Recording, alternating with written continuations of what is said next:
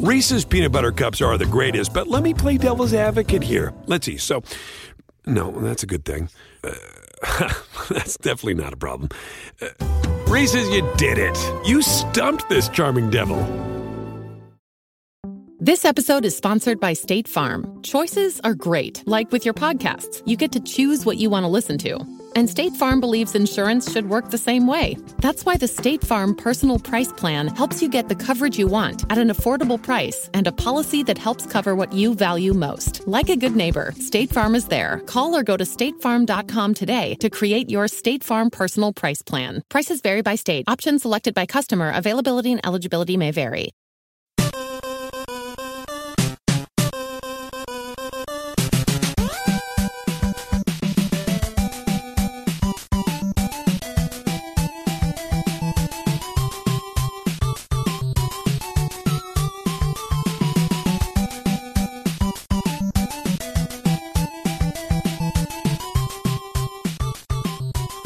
Welcome to the family here on Purple Mafia.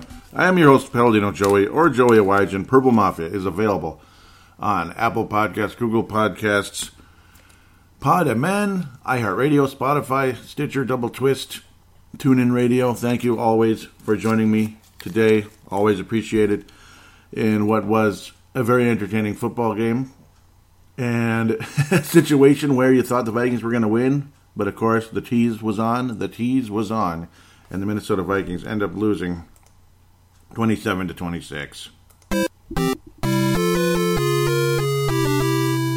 Well, yeah, it was a great football game and everything, but the result was just, I don't know, just the same old, same old type of thing.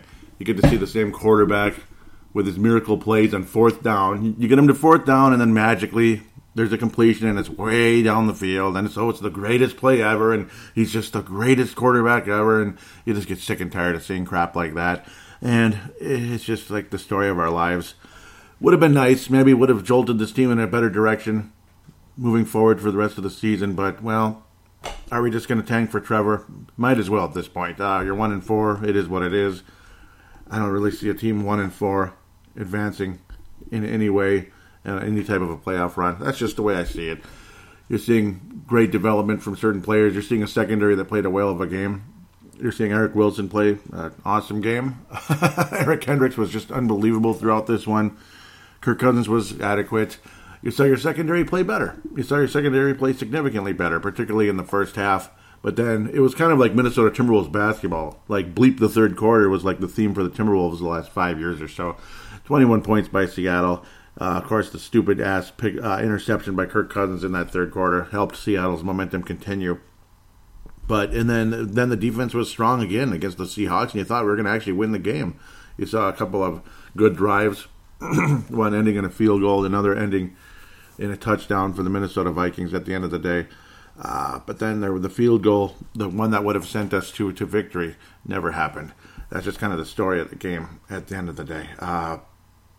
But the Vikings offense. See, the whole point of this one is time of possession in this game.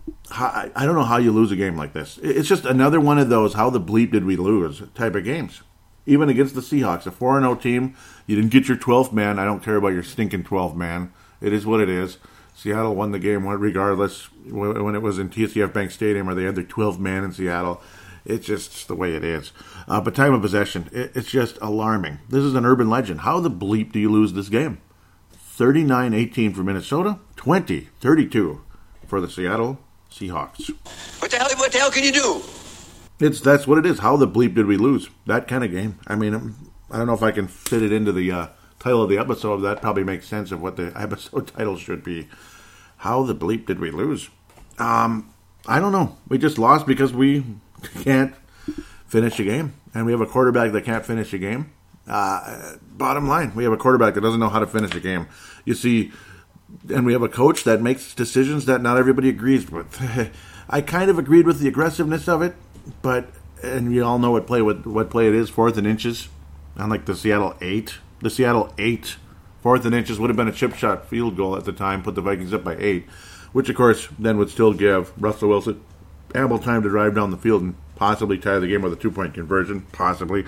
We all know what would have happened anyway. That's the sad part, the magic, because he's the greatest quarterback ever. I'm sick of hearing about it. It's yeah. I mean, God bless him and everything. Seriously, God bless him. He's a great player, but I hate seeing it, and I hate the the, you know.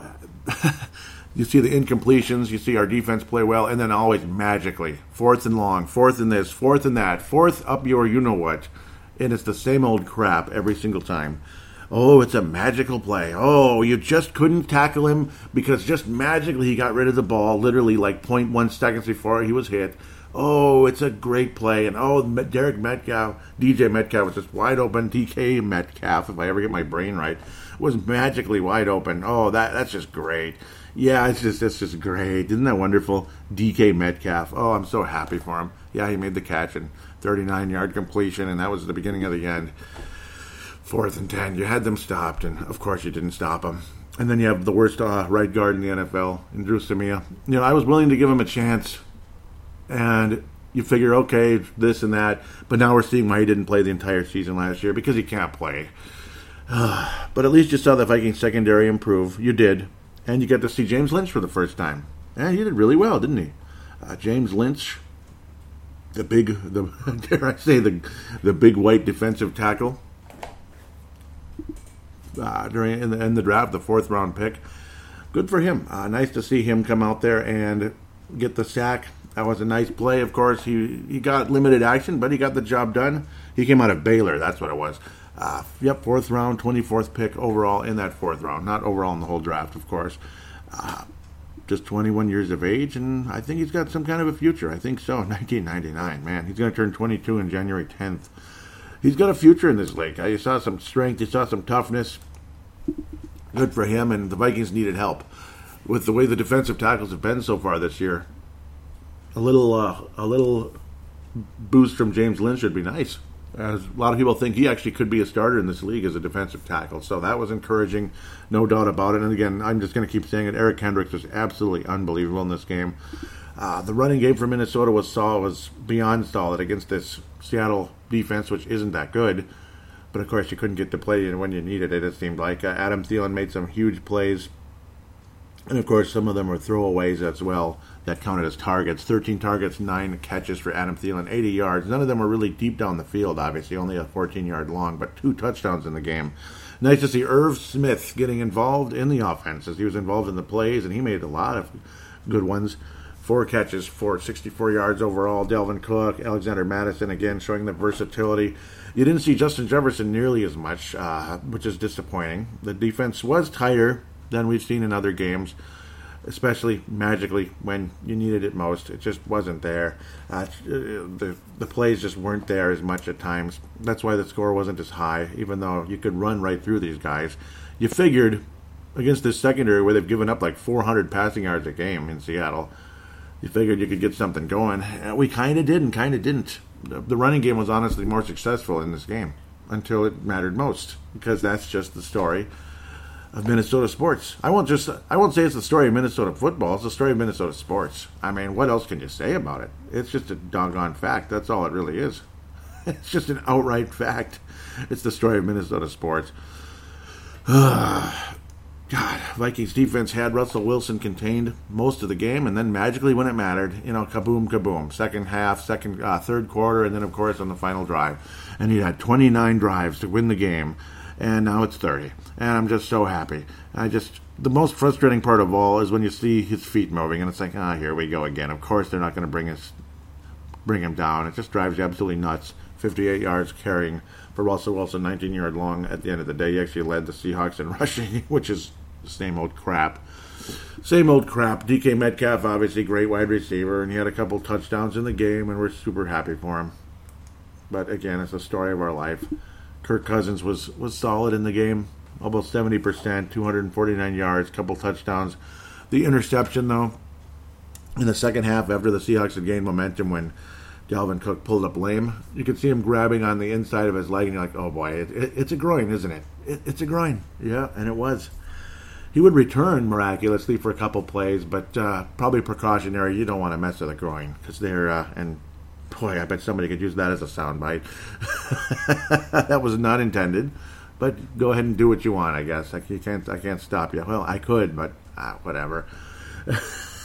Alexander Alexander Mattison, after a couple plays earlier when he was the number two running back, he was you know adequate this and that. But then you're seeing legitimate starter potential from Alexander Mattison, which is really cool. Hope he doesn't bolt on the Vikings in a couple years when his contract is up. That would suck, but you, you never know. He might. Not because he's a spectacular superstar running back, but because he's a legitimate starting running back. Uh, the run protection was pretty good, particularly on the left side of the line. Particularly on the left side. Yeah, uh, particularly on the left side. Um, it seemed like the right side, he just had the most inopportune times holding, and those are just drive killers. Um, Brian O'Neill had a holding call when the Vikings had a first down, and it just it just kills drives. It always does. It always kills drives. It's stuff like that that lead to losses in situations, golden opportunities that just go down the you know what. Dru Samia had four penalties overall holding, and three of them were actually accepted. Uh, the guy can't play, and when you needed him most, of course, I'm not sure. It's one thing about going for it on fourth and inches when maybe you could just dive forward. It's another when you elect to go to the right side with Alexander Mattison, with Dru Samia playing as awful as he was. He had a couple of decent plays in the game, but generally speaking, he was awful. Generally speaking, because there were just too many situations where the blocks weren't there. Uh, it was a cool play. It was a cool moment where he picked up a safety. That was awesome. Uh, that was awesome. Picked up the safety blitz. That kind of was a, a lifesaver there and helped the Vikings make a play, make Kirk Cousins uh, do one of his rollout type of plays. But at the end of the day, you know, at the end of the day, it was the same old story. Same old story. Uh, when you need him most, it just never seems to happen. Uh, Chad Beebe as a punt returner, I just don't see it. I mean, I don't see it. I remember last year he fumbled on it, and then you never really saw him again after the injury, because that's Chad Beebe most of the time. He's not a good punt returner. I, I just don't see it. Um, Marcus Sherels definitely lost his touch in his last couple of years with Minnesota, and then he came back last year and was barely visible. It was nice to see him again, but again, there was no threat of him making any type of a run, making any type of a gain, uh, an actual return as a punt returner.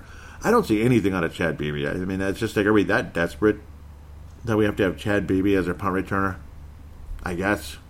Uh, well, no touchbacks for Britton Colquitt. He only punted twice, which again shows you how long the Vikings had the ball in the game and how successful the offense was, generally speaking. It wasn't dazzling, but it was time consuming. It was the kind of defense that can wear out an offense, or excuse me, the kind of offense that can wear out a defense. That would make a lot more sense. and it was a very respectable game offensively. Some of the play calls were the same old story, like third and 15, we're going to hand the ball off. Yay. Um, on one of the plays, I think it was Mike Boone got like 13 of the yards. That was pretty cool. Or was it Mattison? I don't even, you know, it doesn't even, at this point, I don't care anymore in that situation. But a 13 yard gain. And so it's kind of funny how we would have had a first down if it was third and 10. but of course it wasn't. Those kind of plays always drive you crazy. But again, that was after another stinking, stupid holding call. And that was just kind of the way this game was at the end of the day.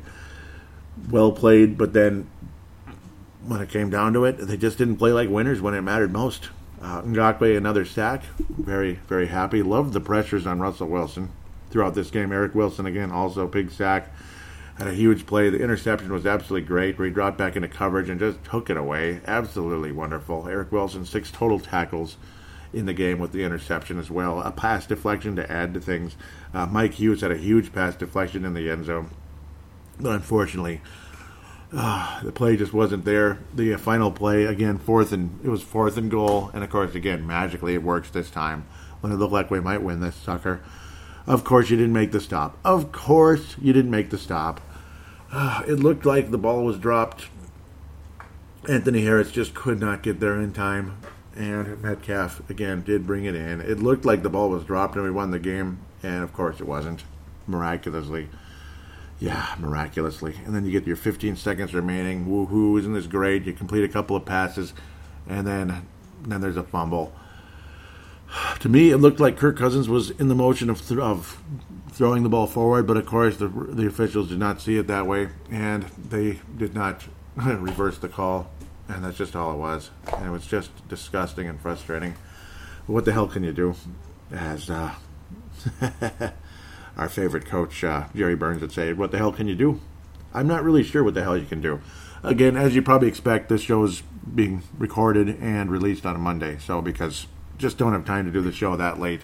I'd like to do it, but it just is what it is. My wife needed to sleep and this and that, so I got to kind of work with her schedule and my own. And it's raining in the morning, so I'm getting started on it at this moment, and I'll have this thing released by tonight. Ah, wonderful, wonderful, wonderful. Mm, mm, mm. Nice improvement though. The Vikings secondary was strong. Again, couldn't make the stops that they needed to. It's just that that's the frustrating part. You're going against a Hall of Fame quarterback, and I know he's the greatest thing that ever lived, the greatest thing since sliced bread or whatever the heck else invention you want to think about. Great effort by the defense. Again, loved what Eric Kendricks did. Eight total tackles, and it's just he was just in the mix all the time throughout the day. They weren't just tackles; they were legitimate plays where it was a legitimate stopping type of play. It wasn't just like, oh, he made the tackle after a 15 yard gain. Woohoo. No, they were legitimate plays. Cameron Dantzler, very strong. I, I, thought, generally speaking, not, you know, he's not a rising star yet. Neither is Jeff Gladney, but they, they're a little bit better each week, I got to think. And you notice somebody was, pardon the uh, use of use, uh, the same word again, you notice who was noticeably missing in this game that would be Holton Hill, and I think that made a huge difference at the end of the day. I think these are your cornerbacks: Jeff Gladney, Cameron Dantzler, and Mike Hughes. More action from Mike Hughes. Sometimes it seemed like he wasn't there, or obviously Gladney or Dantzler wouldn't be there, and Dantzler missed a couple games. His uh, PFF Pro Football Focus rating, Cameron Dantzler, that is, was the highest of the group, the highest. Uh, so that's also very encouraging. He was the lowest draft pick of the group. Well, of course, Holton Hill, and Holton Hill was the worst by a mile. Uh, he's in the hundreds, basically, of cornerbacks in the NFL. In the hundreds ranked yeah, so far on the season. That's how bad he's been. Dantzler is respectable, at least in the in the middle, in the mediocre range, and that was before this game. Four tackles. That, of course, means the guy made the catch. Whoever the guy was, he made the catch. Gladney only three tackles, and Mike Hughes only one. Mike Hughes very strong in the game, I'd have to say. Not spectacular, but strong. Gladney and Dantzler, though, I think they have a future in the league, and that's the hope. Oh, it's just too bad. A day late, a dollar short, a, a second late, a millisecond, a point, a half a second, a millisecond, nanosecond, whatever the hell late with Anthony Harris on the DK Metcalf play, and a dollar short.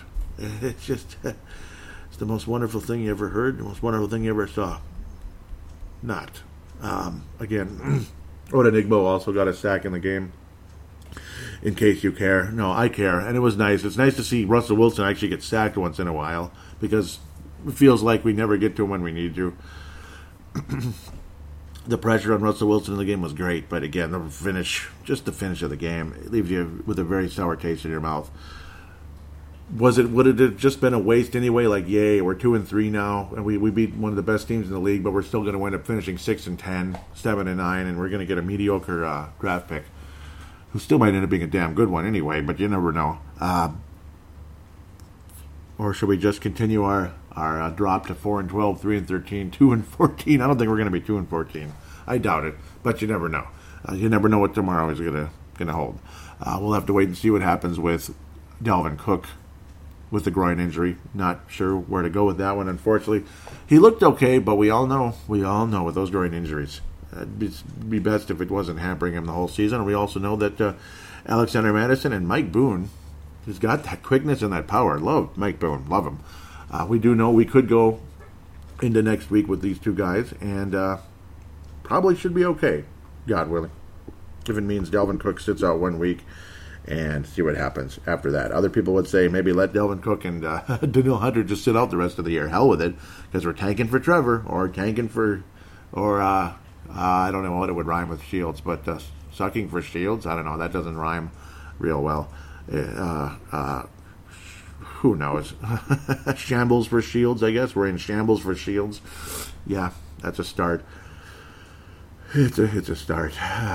Just makes you sick though. It, can't you just make the fourth down stop when it matters? Can't you just make the fourth down stop when it matters?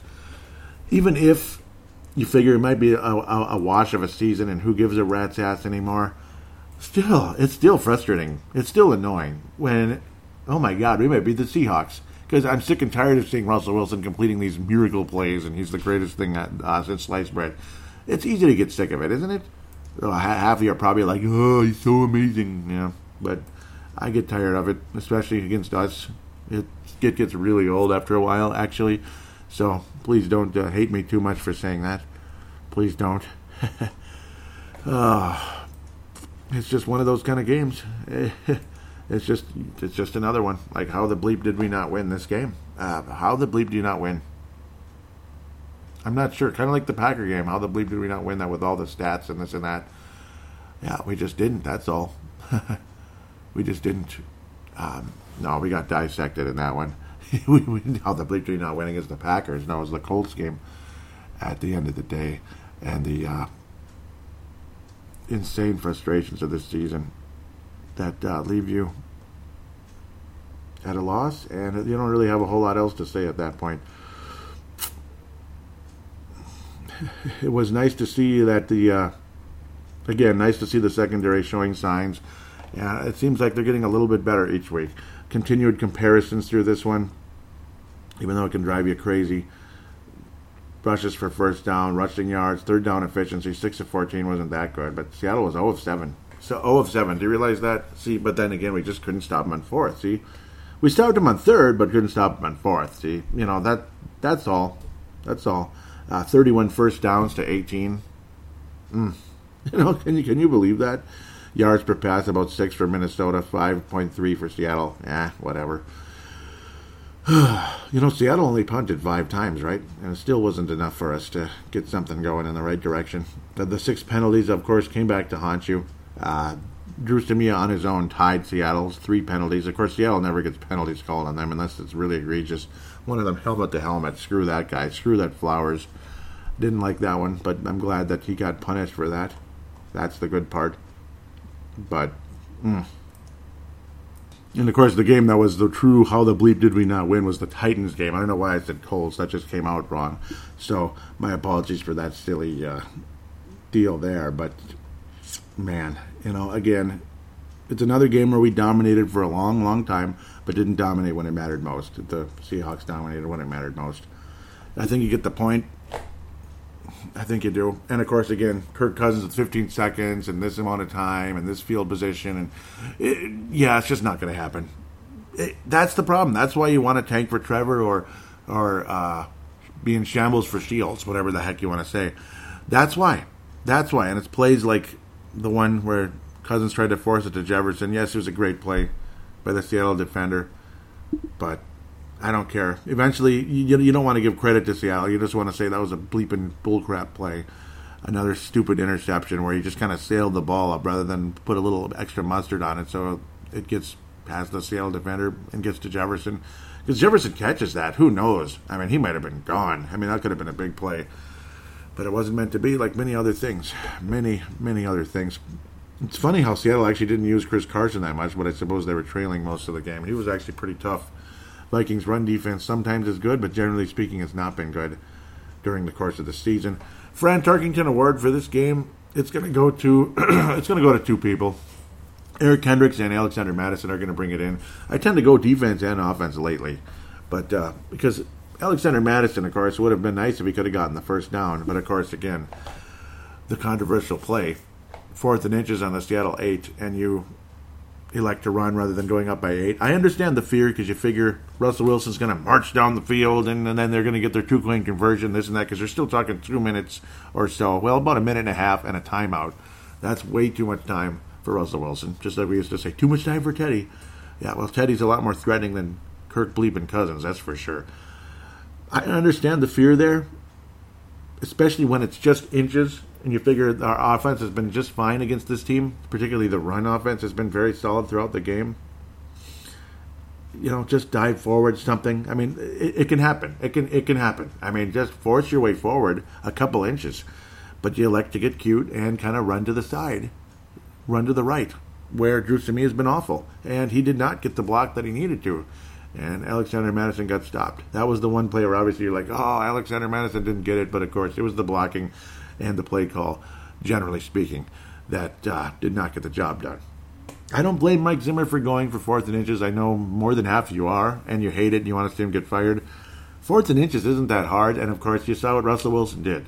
They did not complete their two point conversion in that play, but you know if they needed it, they magically would have. That's just that's just Seattle, and you know what would have happened in overtime. Unless Kirk Cousins does his miracle run down the field like he did against Seattle, I don't have a whole lot of confidence with Cousins and OT. Do you? Do you really have Seattle with? Do you really have confidence in Seattle with Kirk Cousins? Not, not really. And of course, magically, the Seahawks would probably get it, and then down the field they go. So, if we could have scored a touchdown, we or the Minnesota Vikings might be more appropriate. Could have scored the touchdown on the play. That would have been, uh, I think, a little better.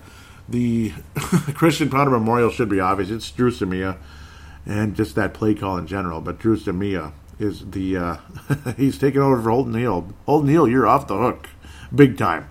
And he obviously didn't even see snaps in this one because they'd had enough. I'm sure. Uh, well, I think it's time they had enough of Dru Samia next. You know, stop the bleeding with Holton Hill. Now it's time to stop the bleeding with Dru Samia. Uh, as bad as Pat Elflein has been, and it's too bad because he was such a good rookie, and then that bleeping injury against in the Philadelphia NFC Championship game, he's never been the same since. It's just devastating and sad. I, I wish, I really so wish that wasn't the case. Pat Elflein was so strong during the course of that season as this Minnesota Vikings center. And again, he was guard in college, so, I mean, I don't know. He just can't handle it, I guess, anymore. But he's still better than Dru me at this point. Pretty much. So that is your Christian Ponder Memorial, Fran Tarkenton, Eric Kendricks, and Alexander Mattison, big time. With that, we'll take a quick break and get into the big old run, the the old roundup. NFC North, there isn't a whole much, uh, whole lot to say, generally speaking, with the NFC North, other than Detroit. So with that, we'll get to the NFL roundup, and of course, talk about the Atlanta Falcons game coming up.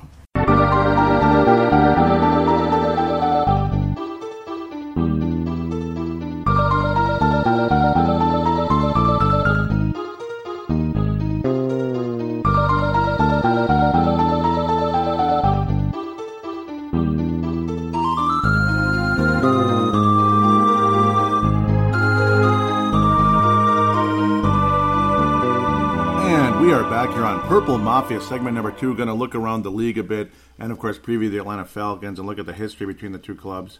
This and that. They're not a very exciting team, obviously. Monday Night Football Chargers versus New Orleans Hornets, New Orleans Pelicans, New Orleans frickin' Saints, whatever they are. We're happy for them. They're two and two. The Chargers are one and three. Of course, Vikings lost Monday night. Blah blah blah. Isn't that or Sunday night? Isn't that just great? The Los Angeles Rams beat the Washington Golden Gophers, the uh, upside down Golden M. Yeah, it's a W, but okay, I'll stop. Washington drops to one and four. The Rams jump to four and one. That's all I got to say. No, thirty to ten at the end of the day. The Rams getting things going again. We're happy for them, I guess. Jared Goff, solid game. He's able to run in a touchdown during the course of time. Cam Akers rushing for 61 yards, but on a 46 yard scamper along the way. So running game not working that great for the LA Rams, but it was enough, I suppose, against a Washington team that's just not a whole lot going on. Nice to see Alex Smith return for a couple minutes. Then you saw Kyle Allen, and there's just nothing there. There's just no energy in Washington right now. They could use Adrian Peterson, I guess, right? That's it. Uh, that's about it. Boy, they look lifeless. They look absolutely lifeless. There's another. Uh, there's Dustin Hopkins making a 48 yard kick. And I guess that's kind of the story of football. Bad teams usually have good kickers, and some of the good teams don't. Some of them have legendary kickers, and yeah, that's about it. Uh, Troy Reeder had three sacks on the uh, Washington quarterbacks at, at the end of the day. Nice again, nice to see Alex Smith come back, but what a lost cause Washington is right now. Uh, crying shame there, Alex Smith going down pretty hard there with the sack. That's just how that goes. Boy, they just like climbed all over him. I don't know. That didn't look too good. Not really, but well, the Rams get the victory at the end of the day, and that's just all there is to say. Apologize about this. Also, Thursday night, you got to see the Bears and the Tampa Bay Buccaneers. Of course, we'll wait for that one. There's the Bears. Detroit didn't play. Green Bay didn't play because they're on their buys. Vikings bye will come up after the Atlanta game, interestingly enough. So again, Bears game will come up later against Tampa. Interesting one there. And Carolina Atlanta will wait on that as well because that's next week's opponent. We get to play against Teddy Bridgewater this year, also. That's going to be interesting. Las Vegas Raiders beat the Kansas City Chiefs. Very cool in the uh, in the AFC West. AFC West, great, great, uh, you know, rivalry for many years with Kansas City, Las Vegas, Kansas City, Denver, Denver, Las Vegas slash you know the Oakland or LA Raiders, whatever you want to call them. Just the Raiders, generally speaking, and the Chargers. Very, very fun division. Many, many rivalries, especially with those three old school clubs. But a bit of a back and forth. But the Raiders' defense a little bit too much for Patrick Mahomes. He had a major, uh, he had an interception late in the game, which ended up really costing the Chiefs, and that was a, a nice feeling, or uh, in a big way for the Las Vegas Raiders. Josh Jacobs, a big time goal line threat, just consistent, just a consistent, solid guy in this game. As the run defense for Kansas City very strong, generally speaking, except against Devontae Booker, 43 yard scamper for him along the way. But generally speaking, there wasn't a whole lot to gain. Uh, again, only a seven yard long for Josh Jacobs, and managed 3.3 yards a carry. But well, if you average that out, he'd eventually get a first down, I suppose, most of the time. Henry Ruggs the third coming on the scene with only three catches but a 72 yard touchdown Nelson Agholor also a big play. Darren Waller, Darren Waller with a touchdown as well. Nice to see Derek Carr have a nice, strong performance. And Jason Witten, the former Cowboy, whose ancient history, showing up for at least a couple catches for only six yards. Very short check down type plays. Daniel Carlson continuing to be generally good, but he missed an extra point in the game. That's kind of weird, and that kind of figures, I guess, for him. Only one sack on Mr oh no, there's the interception, pardon me. Jeff Heath there, 47 yard return, which was a big time play on Mr. Patrick Mahomes. Couple of sacks, three total. Maxx Crosby, Chris Smith, and now, now Nevin Lawson. Big time plays that helped frustrate Kansas City enough, kept them to 32 points. They kept the Chiefs to 32 points, and this was in Arrowhead Stadium with the few fans they're able to have, of course, because we some some laws let you have some fans in certain stadiums. It is what it is. Uh, but Mahomes and uh, Mahomes struggled a little bit against the Raiders, and nice to see Oakland slash let's just call them Las Vegas get the job done. And there you go, forty to thirty-two. Very exciting back and forth game, actually. Very, very, very nice game. Arizona and New York Jets. The Jets are probably the worst team in the league right now. They're zero and five, and I don't know. They're terrible. They're tanking for Trevor, I guess, even though they have a quarterback, or they think they do. They thought they had a offensive genius for a coach that would help their quarterback, and I guess not. I guess it's just not going to happen for the uh, New York Jets at this moment. It's just not going to happen. 0 and 5. They lose 30 to 10 to the Arizona Cardinals, are now 3 and 2. Kyler Murray keeping things rolling for the most part. For the most part, good quarterback rating and everything. Not big touchdown numbers, this and that, but 380 yards. A good overall game. DeAndre Hopkins, 131 yards in the air. Gotta love what he's bringing to the Arizona Cardinals. Larry Fitzgerald, 35 yards on four catches. Basically, the Cris Carter role there for the uh, Arizona Cardinals at the moment. Dennis Gardeck, notable there. A couple, uh, both of his tackles were sacks on Mr. Darnold, so definitely a nice, strong performance there. Hall of Fame running back watch Frank Gore, 30 yards on the ground, so good for him. We won't be seeing Adrian Peterson this week, even though we played, even though we saw Washington, but no, wrong team. Joe Flacco, was the quarterback in this game. Of course, no no Darnold. Le'Veon Bell got 60 yards on the ground. Again, just a waste of time there going to the New York Jets. Frank Gore kind of is what it is. He has to get a job somewhere. Jamison Crowder, very nice game, but in a losing, awful, but in a losing effort, an awful situation. Definitely talented players on the roster and legendary names when you come to Frank Gore, but unfortunately, the uh, the Jets just continue to stink. They're looking to get the number one pick in the draft, possibly. Pittsburgh Steelers are four and zero. Oh. I didn't see this happening at all. Uh, Philadelphia Eagles are just a weird team. They had a nice win last week, but they follow it up with a 38 to 39 loss in the Penn Bowl. 38 to 29. Hope I said that correctly. In the Penn Bowl, the Pennsylvania Bowl, Pittsburgh versus Philly in Pittsburgh. Heinz Field, this and that. All nine fans in attendance. No, I'm kidding. Four nothing or four and zero oh are the Pittsburgh Steelers. Ben Roethlisberger looking uh, looking a little younger and a little better. Uh, he's just been very efficient, very efficient, looking healthy, and it's nice to see. Even though I don't like the Steelers at all, it's very nice to see Carson Wentz back to being a mediocre quarterback. Jalen Hurts had an 18-yard play, and we're happy for him there. Because I'd like to get cute there in Philadelphia, and it's the, getting cute is not really helping them get anywhere. Two touchdowns, two interceptions for Wentz. Roethlisberger, three touchdowns, no interceptions. Quarterback rating 125, just super efficient. Not major yardage for Ben Roethlisberger, but him and uh, Chase Claypool hooking up on seven plays, 110 yards, three touchdowns for Claypool. That's fantasy. That's a fantasy phenom right there when you get three touchdowns in one game for a wide receiver. Gotta love that if you're lucky enough to have him. Pittsburgh Steelers defense solid enough. Stephen Stephon Tuitt with a sack and a half. Sack and a half. Uh, number of sacks of Carson Wentz, generally speaking. And not a whole lot of pressure from the Philadelphia defense. They did combine uh, Fletcher Cox and Javon Hargrave did combine for a sack in the game, and then Dustin Colquitt. Dustin Colquitt did get one in the 20, so to speak, as a punter. Nice to see the Colquitts kicking some butt, just like they always like to do. But uh, good on Pittsburgh. They're 4 0. Watch out. Watch out for Pittsburgh. Already talked about the Rams. I don't know. I must have jumped ahead a little bit in the, the line here. It doesn't matter. Baltimore over Cincinnati. Whew, boy. Mm, yeah, it's. And Lamar Jackson wasn't even that good at this game, but uh, neither was Joe Burrow kind of a black and blue type of game, I guess you could say, generally speaking. Joe Mixon ran for 59 yards, only a seven yard long against the Baltimore defense. Ooh, yikes! 27 to three, just an awful game for Cincinnati. Yeah, I guess this was kind of Arizona in parts of last year. You know, with the number one pick and Kyler Murray, and I guess uh, Cincinnati's going to have some more growing pains, and they're going to need to add some more players. Even though they have AJ Green, he's kind of you know not really a factor like he used to be. It is what it is. It is what it is. Maybe they'll get uh, DeAndre Hopkins type of trade, and then uh, here come the Cincinnati Bengals. Uh, Philadelphia. Ooh, excuse me, I just called them Philadelphia, but Baltimore. Another East Coast team with a lot of attitude, so to speak. Oh my, seven sacks in the game. Seven sacks for the Baltimore Ravens. Very, very impressive. Nobody had multiple sacks. It's mostly uh, Jimmy Smith, Marcus Peters, per- Pernell McPhee. Gotta like that one. Uh, yeah. Chuck Clark. That's right, Chuck Clark. Yes, Chuck Clark. Uh huh.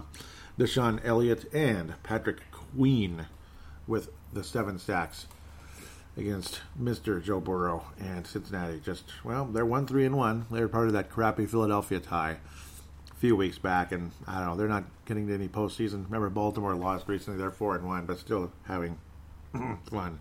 Houston won their first game with uh, Romeo Crennel as coach. Of course, I didn't even talk about Bill O'Brien getting fired because he hadn't gotten fired until, you know, after the game. It was the next day. Uh, Phil Mackey called it. He said, Bill O'Brien's going to get fired tomorrow. Yeah, and he did. So good call, I guess. Gardner Minshew, the uh, Confederate general there, with 300 yards in the air. No turnovers. Good for him in that sense. Of course, he did fumble the ball, so I'm wrong. He did get a fumble down the stretch. Deshaun Watson, couple interceptions in the game, but still managed to throw for 360 yards. David Johnson actually very strong on the ground, 96 yards, almost six yards a carry.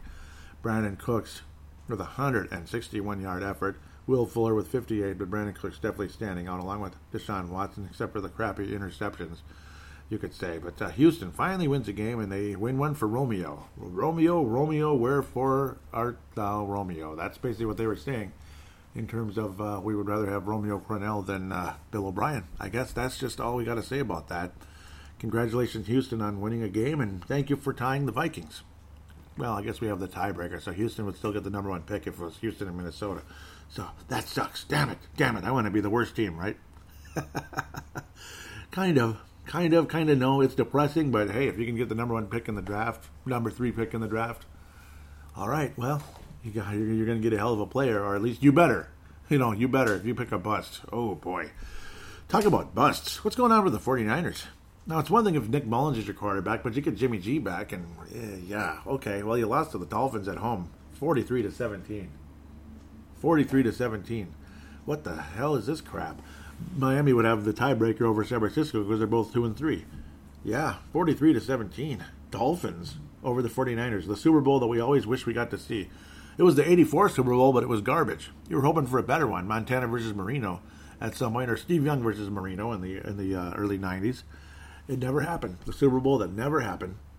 Ryan Fitzmagic was was magical, virtually a perfect game for him. 350 yards in the air, sacked only twice, 154.5 quarterback rating. Doesn't get a whole hell of a lot better than that. Jimmy G was awful, just awful. a couple of interceptions, and you got to see CJ Beathard again. You got to see C.J. Beathard, baby. C.J. Bleeping Beathard. He threw for a touchdown and 94 yards. Raheem Mostert, who tore the Vikings up last year. I mean, just shredded us. 82 yards, or excuse me, 8.2 yards a carry. But they were trailing the whole game, so it didn't matter for a whole hell of a lot. I don't know. Ryan Fitzmagic winning meaningless games for the uh, Dolphins, though beating San Francisco in San Francisco was awfully impressive. And the sacks and the pressure by that Miami defense makes you think that Dave Wannstedt's still the coach of the Dolphins. Five stacks in a game for Miami. That's a good number. It's not a spectacular number, but it's pretty good. And, well, it made San Francisco look like garbage. Again, looks like Dave Wannstedt's the coach again, where they might win that division.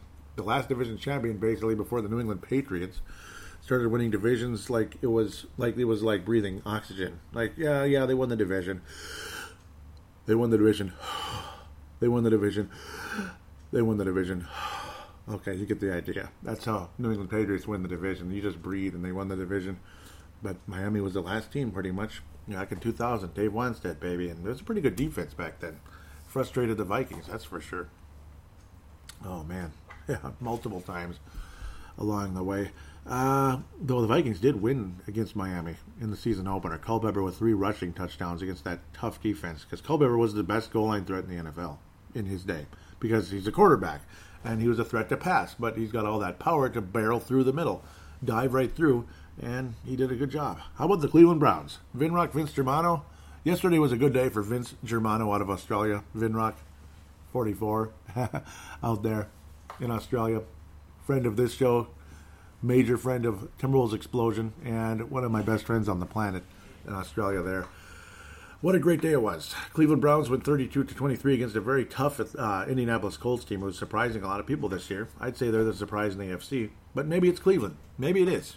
Even though they have a ton of talent, then they're finally showing it. 32 23, 4 and 1.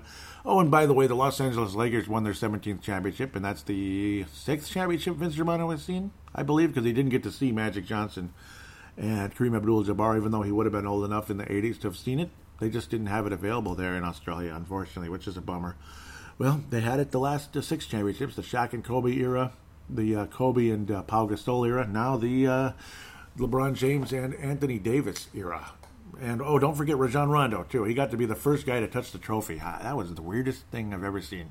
Where was LeBron and Anthony Davis? It's they just let Rajon, and of course the, the trophy wasn't presented or anything either. It was on the, you know, plaque or whatever. They presented the Stanley Cup, didn't they? Oh, I, I guess not. I guess they did grab it when the Tampa Bay Lightning won the cup. But uh, good day for Vince Germano. Just just one of the just another day at the office. You know, another Lakers championship. Okay, their last one was ten years ago. To be fair, which not a whole lot of people miss watching the Lakers win championships, myself included. I'm sorry, Vince, I had to say it, but that was a fun team. The Lakers were a fun team, and I'm glad they were able to get it. I'm glad they're able to re. Uh, you know, get things rolling again so they could finish the season because I thought that would have been an opportunity of a lifetime for that Laker team to get another championship, and especially LeBron James getting his fourth, regardless of how I feel about some of the rhetoric he spews at times. I don't have to like it; nobody does, but God bless him anyway. Uh, four and one Cleveland Browns, third place. That's how tough a division the AFC North has become because you got Baltimore and Pittsburgh's four and zero. What the hell? It's tough, very tough. And their loss was to the Baltimore Ravens. That was their only loss, and it was a nasty loss for the Cleveland Browns. But they just, the way they tore up that Dallas team, yep, and we'll have a little bit to say about Dallas coming up, too. Yeah, but it's coming up. Kind of a sad, sad event there. I think most of you know what that was. Philip Rivers was back to being a crappy Philip Rivers. A couple of interceptions, even though he got the yardage. A couple of interceptions. Baker Mayfield wasn't that great either, but Odell Beckham Jr with a big time play. Well, not a big time play, but an 18 yard play.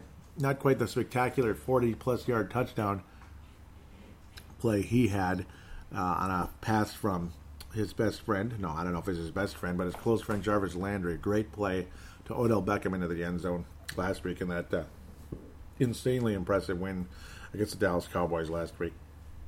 Cleveland four and one. It's it's tough though. They got a tough division here oh man, Pittsburgh and Pittsburgh's starting to be like Pittsburgh again, kind of, uh, maybe a different form of it.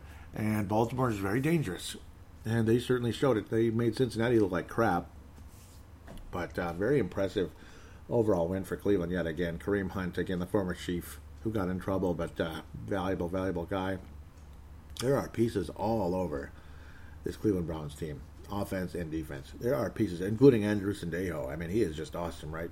No, I didn't. I don't know. He's okay. He was underrated with Minnesota. Myles Garrett with the only sack in the game for the Cleveland Browns, but he's like a superstar, obviously defensively, one of the top picks in the draft there.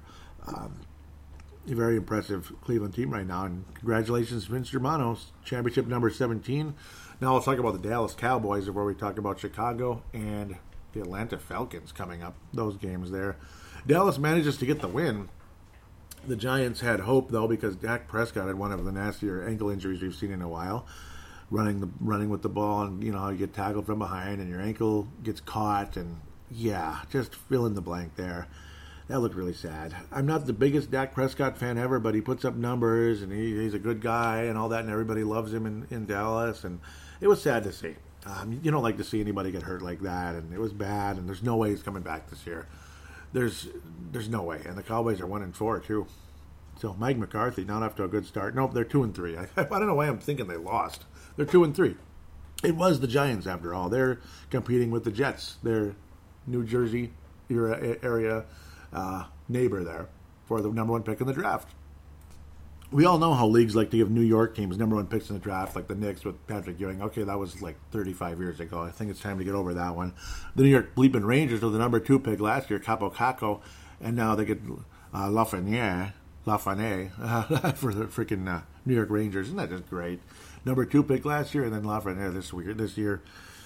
Uh, at least he's not Lemieux or Gretzky, but he's he's he's he's going to be good. At least a Patrick Kane type, maybe, maybe for the New York uh, Rangers. I'll get over it. Maybe you'll get to see a Trevor in New York or New York, New York, maybe New Jersey, East Rutherford, New Jersey, but New York Jets or New York Giants.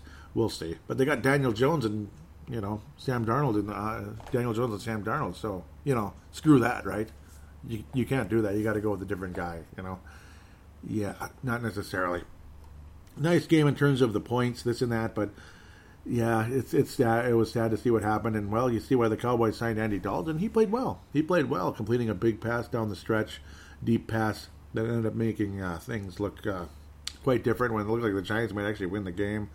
Huge play by Gallup, 38-yard catch, big big play. It was a great throw and an even better catch by Michael Gallup, and it set up eventually the game-winning field goal from their buddy Zuerlein there. Greg Zuerlein, we've heard that name a million times. He's now on the Cowboys. They end up winning 37-34, and God bless Dak Prescott. And yeah, boy, God bless Dak Prescott in the few in his future endeavors here. Hopefully, he can uh, get better soon. And boy, I you know the New York Giants are just like whatever. We can't beat anybody. Uh, you get to see the look on the coach's face, like doesn't even matter anymore. 0 and 5, yuck.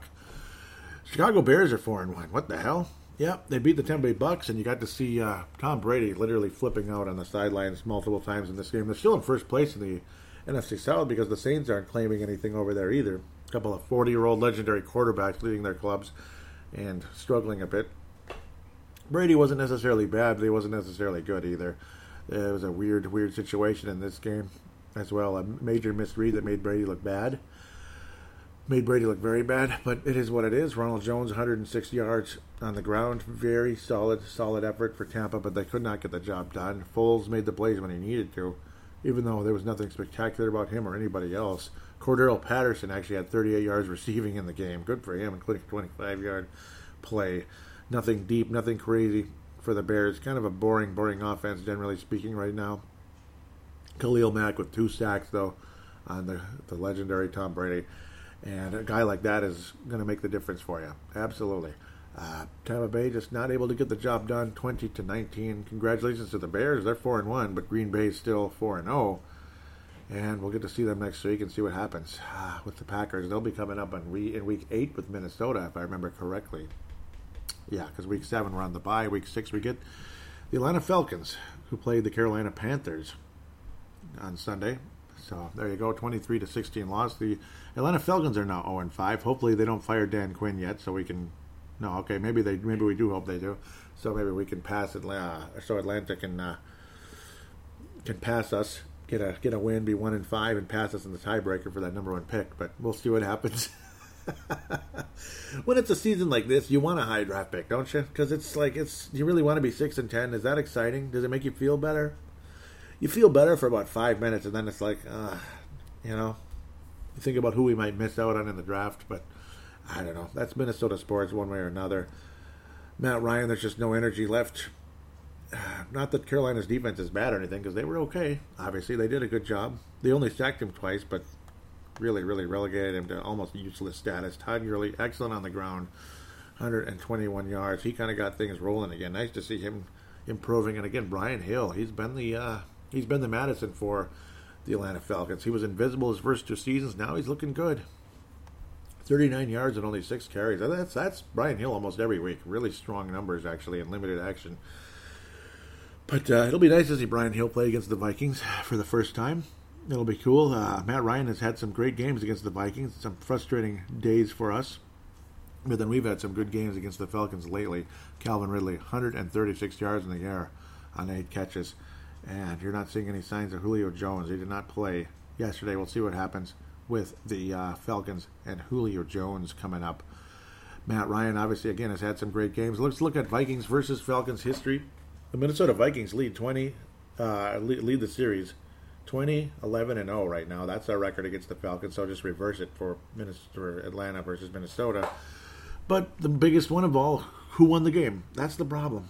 It's always the big one. Like we kicked the Saints' ass in the playoffs historically. Just kicked their ass.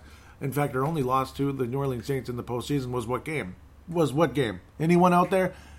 Yeah, yeah, the 2009 NFC Championship game. And the 1998 NFC Championship game was another one for Minnesota versus Atlanta. And yes, it was the it was in the year of 1999, which is a crappy year in general. But I guess it was the end of the 90s, and kind of sad to see the 90s go because 2000s weren't as good. Except Culpepper coming for a couple years was pretty fun. Oh, God, I don't want to remember that one. Bull crap. Atlanta and Minnesota go all the way back to 1966. The Falcons actually beat the Vikings 20 to 13 in the early days of Sir Francis. And then you got to see, uh, I don't even know if Tarkenton was on the roster. I think, yeah, yeah, he was. That's when him and his, uh, the former Falcon Van Brocklin were not getting along. Loss to the Falcons again, 21 to 20 the next year. This was back when we played each other every year, basically, and then you got the AFC NFC breakup, the AFL NFL breakup, and became conferences, that type of thing. We were NFL champions in 1969, you know that, right? So that means the Vikings won a championship. No, we didn't. No, we didn't. That was like the first year of, uh, or that was the last year of uh, it being like a conference, basically, or like baseball, American League, National League. Yeah, so that was not a championship. No. Points scored 742 Minnesota, Atlanta 527. But the one that that kills me the most is that, yeah, should I just say the score? That would be Atlanta 30, Minnesota 27 in overtime. That's all. Uh, Vikings ended the losing streak in 68. 47 to 7. Holy crap. This is, of course, footballdatabase.com, footballdb.com, basically. Thanks for the, the history of football database. I got to say that more and more often, so I apologize in, uh, for not citing you enough, but I'll always bring you up much as I can. 1969, the uh, conference champions lost to Atlanta. A team that probably should have won the Silver Bowl, but we didn't. 10 to 3. Well, only mustered three points. Then we were just kind of tanking in that game so we didn't get injured. One of those. 27 to, to uh, 37 to 7 in 1970. In 1971, 24 to 7. And then the Vikings lose again to the Falcons in 73. 20 to 14. Four wins in a row for the Vikings.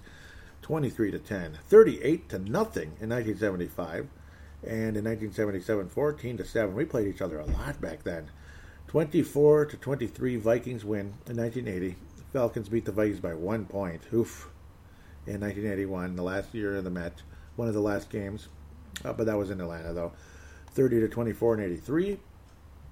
And I guess I don't know what was that game. That was an NFC wildcard game. NFC wildcard game. So the Vikings beat Atlanta in the playoffs once, and we lost once. Uh, we won once, and we lost once. We beat them in a wildcard game, so we got to the second round. Yeah. Yep, that means a whole lot in Vikings history, but I guess it's another playoff win. It's always like that, isn't it? You win the you win the ones that aren't as important and don't win the big, huge, gigantic, you know, conference championship or Super Bowl games. 1984, the Vikings got one of their three wins against Atlanta. How about that? 14 to 13 in 1985. God, did we play each other every bleeping year, it seemed like, or every other year? God, it's a lot. 24 13 in 87 for Minnesota. That was when the Vikings were getting things rolling again. 40 to 17 in 1989. Woo! That was uh, after the Bernsey meltdown uh, a couple weeks before that in 1989.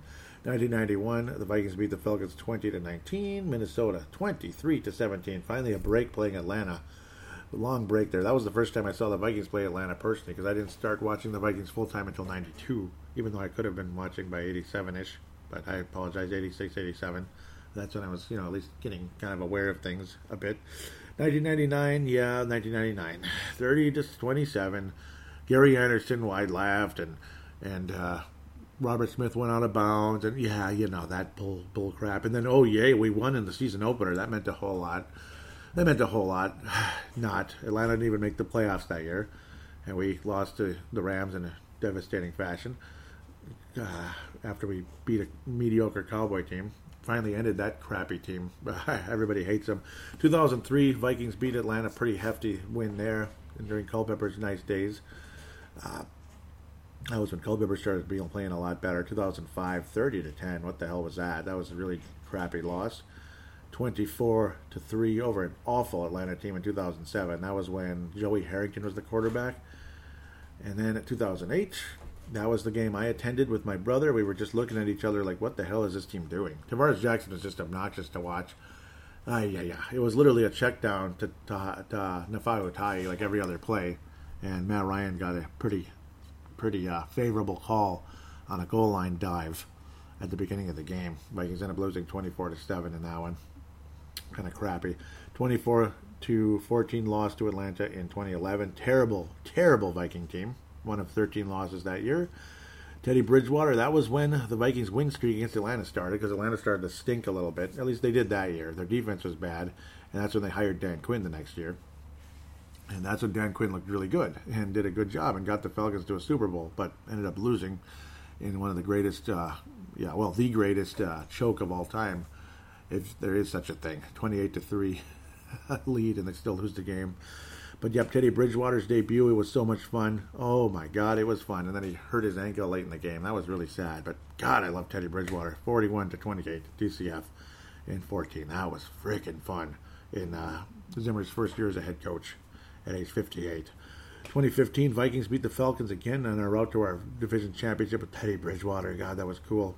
And then in 2017, after the Falcons lost the Super Bowl, Vikings win 14 to 9 in a very gritty game. Still a decent Falcons team, and boy, that was a fun game to watch. Though generally speaking, Case Keenum with some big plays that mattered most. I guess a very it was a very grinded out game because Atlanta's defense was still good at the time, and then the Falcons defense just took the gas pipe in 18 and 19, and the Vikings end up defeating the Falcons easily last year, 28 to 12. Four wins in a row. Vikings should beat the Atlanta Falcons coming up. I think clearly the Vikings are the better team. Falcons defense gives up points. They just do. Uh, generally speaking, Dan Quinn is he going to get fired and then see what happens? One of the you know obviously one of the coordinators taking over. Very possible, but they've been hanging on to him ever since. I mean, they they gave him an extension just recently, so it's like I don't know. We'll see what happens. Is Atlanta finally going to move on from Dan Quinn? he did take him to the Super Bowl and all that, but we all know what happened, and it hasn't been good since, really. 2017 was a respectable year, this and that, but I think the Vikings win the game, regardless if you want the high draft pick or not. I think the Vikings find a way to win, and then Dan Quinn gets fired. So we'll get our second coach fired this season, unless, of course, I'm wrong, and it's happening right now as I'm talking at 9 a.m. in the morning. Again, segment number three will be tonight. Um, so apologize about the timing. Maybe it'll change and I'll update you in, uh, in the next segment. nice job, though. Teddy Bridgewater, solid, easy game for him. And the uh, Falcons win, or the, the Panthers beat the Falcons and jump to 3 and 2. Good for them. Uh, but I think the uh, I think the Vikings win the win the game. I think you see Justin Jefferson return to form, have a beautiful game. I am banking on Alexander Mattison and Mike Boone being the running backs, and I think they'll do a good job. I think you'll see a century mark again for Mattison in the game, and Boone will get something like 40 yards. I do see Justin Jefferson returning to the century mark and getting a touchdown. Adam Thielen will get a touchdown. Kirk Cousins will have at least two touchdowns to those two guys. Maybe Irv Smith will finally get a touchdown. maybe three touchdowns for Kirk Cousins, probably a stupid interception or fumble along the way because that's Kirk Cousins. But the Vikings win the game along the likes of because the offense is just you know outstanding in Minnesota. It just is right now. Uh, just not when they need to be in the big moments against good teams. That's all. That's all. Uh, Dru Samia is probably going to get benched. At least I would hope so. Vikings win. I'm seeing 34 to 24, something like that. Vikings win. Maybe it'll be 31-17 or something, but I think Dan Quinn gets fired at, after next week when they're 0-6. With that, we'll take a quick break and return for fan interaction.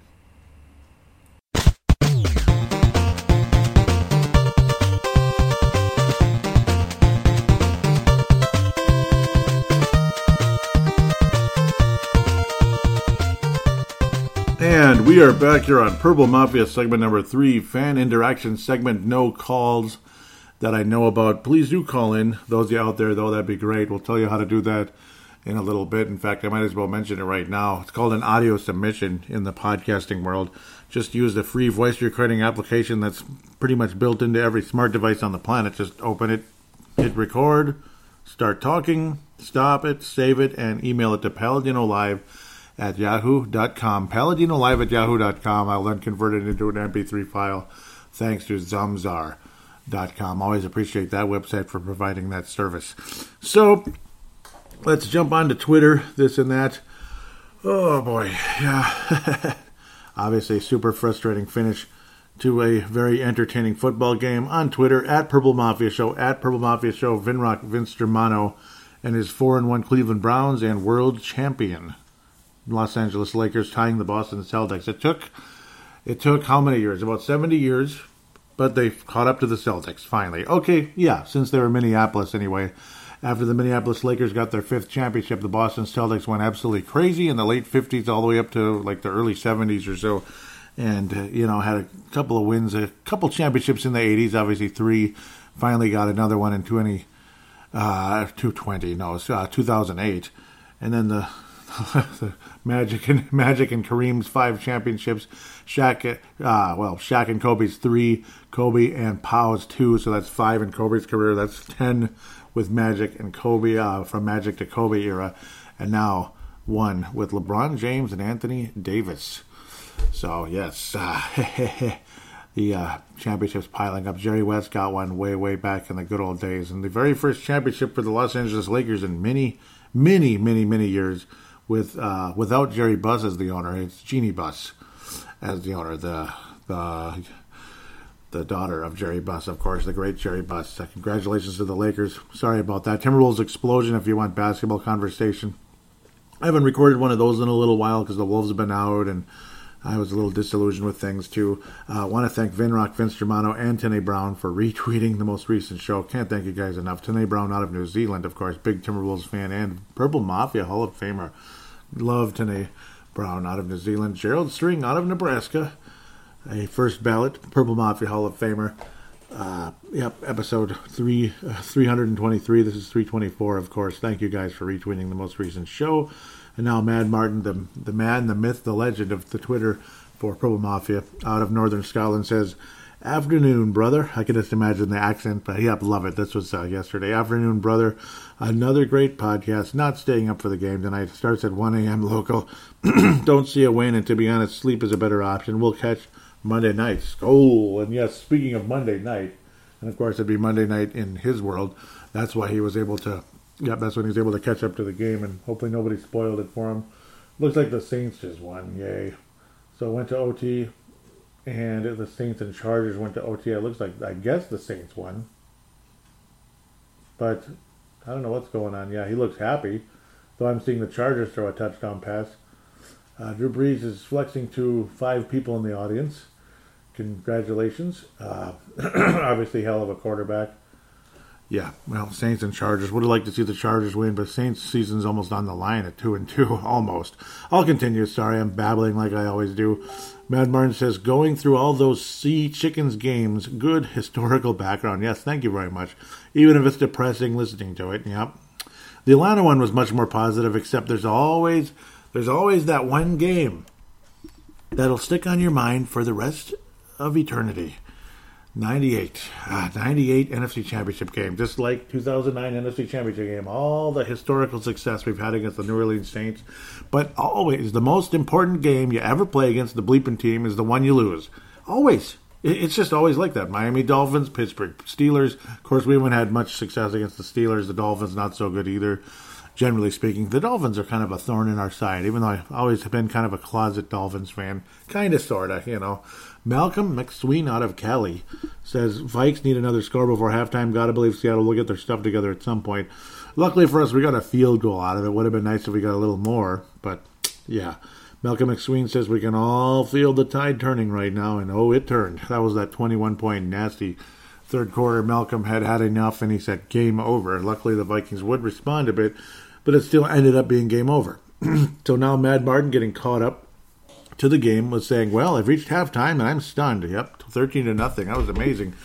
He says, uh, "Been off social media for like 22 hours. Time for the second half." And yes, that's because Mad Martin did not want the uh, game to be spoiled. It's nice to actually watch it when you don't actually know what happened. And I kept my mouth shut as best I could.